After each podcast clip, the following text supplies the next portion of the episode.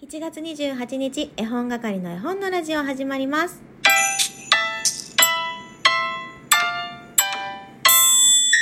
こんにちは、絵本係のまこです。この番組は絵本つながる言葉、命をテーマに活動している絵本係が絵本の話をしたり、絵本じゃない話をしたりする12分間です。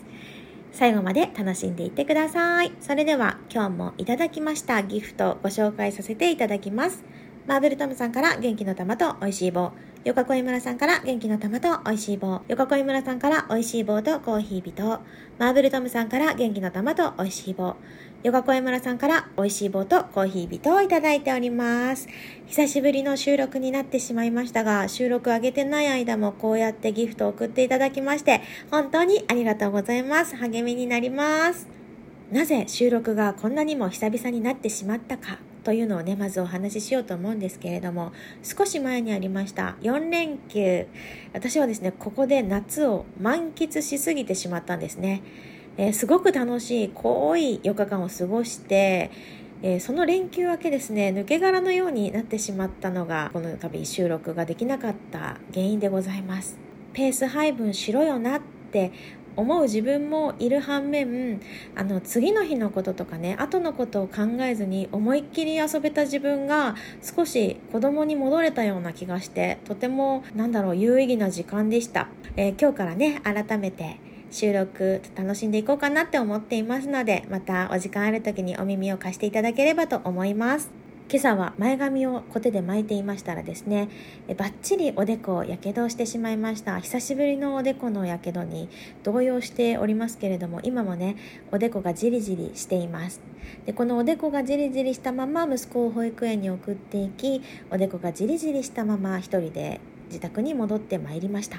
そうそう一つだけ言っておきますとですね私は自宅で仕事をしているのでえ保育園に預けさせていただいてはおりますが自宅に帰ってくるのであります。それでですねいつも車で送り迎えをしているんですけれどもその車内でルーティンとしていつも息子が好きな音楽をかけていくというものがあるんですね。今日の彼の選んだ歌はですねその4連休に映画を見に行ったんですけれども戦隊ものの映画これがかなり良くてですね、えー私泣いてしまったんですけれどもその映画のエンディングテーマでありました東京スカーパラダイスオーケストラと大森はじめさんの「スパークという曲です。この曲もねすごく素敵でこの音楽を聴くとね映画の感動が蘇ってきて私も少しテンションが上がるような感じなんですけれどもでそれをですねエンドレスリピートでかけて息子を保育園に預けてまいりました。それで帰りは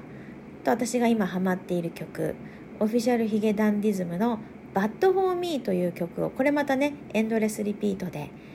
帰ってまいりましたけれども、ね、一回気に入ると何度も何度もそればっかりの親子っていうのがわかると思うんですけどね、えー皆さんオフィシャルヒゲダンディズムご存知の方多いと思いますけれどもちょっとね長いので今からヒゲダンと略して喋りますけれどもヒゲダンの曲の中で皆さん何が一番好きですか？かなりね有名な曲もあるし映画だったりドラマだったりとかで使われているので、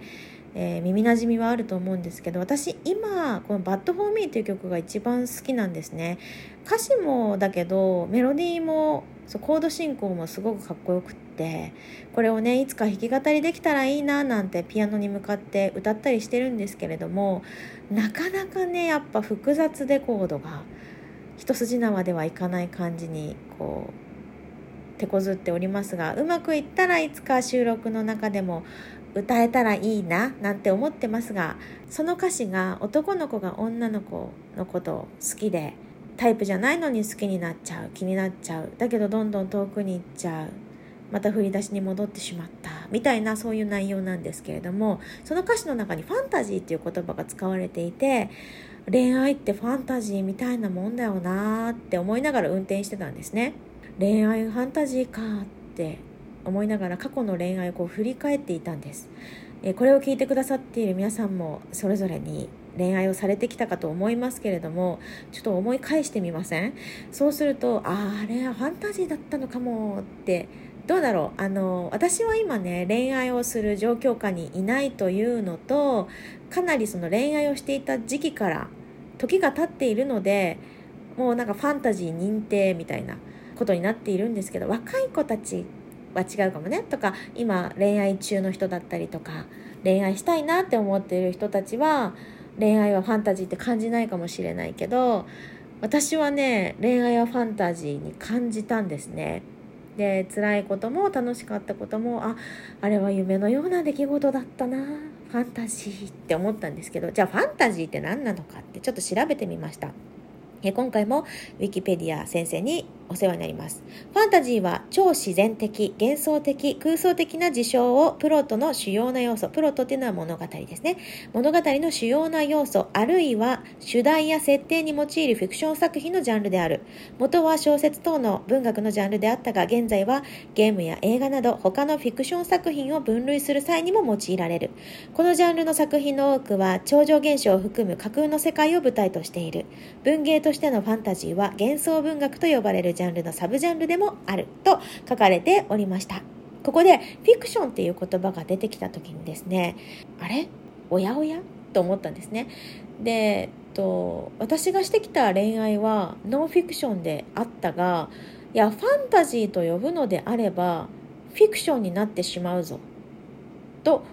私の人生ももしかしたらいつぞやファンタジーになってしまうのではないかという方向にね考えが及んだんですね、え、ちょっとよくわからない方向に進んでいると思ったそこのあなた。あなたは正常かもしれません。ちょっとね何だろう。思考がねそういう方向に行っちゃったのでちょっとね今日なんか自分が面白いなと思って喋ってる部分もあるんですけどね。で、えー、私がこの世からいなくなった時私のことを知っている人が生きていればですねそれは私の人生はノンフィクションであるけれどもそういう私のことを知っている人がいなくなった場合私の人生はフィクションに変わってしまうんだなってちょっと思ったんですねそもそも私のことを知っている人がいなくなった時点でフィクションでもノンフィクションでもなくもうなかったものになってしまうのであろうけれどもなんだろう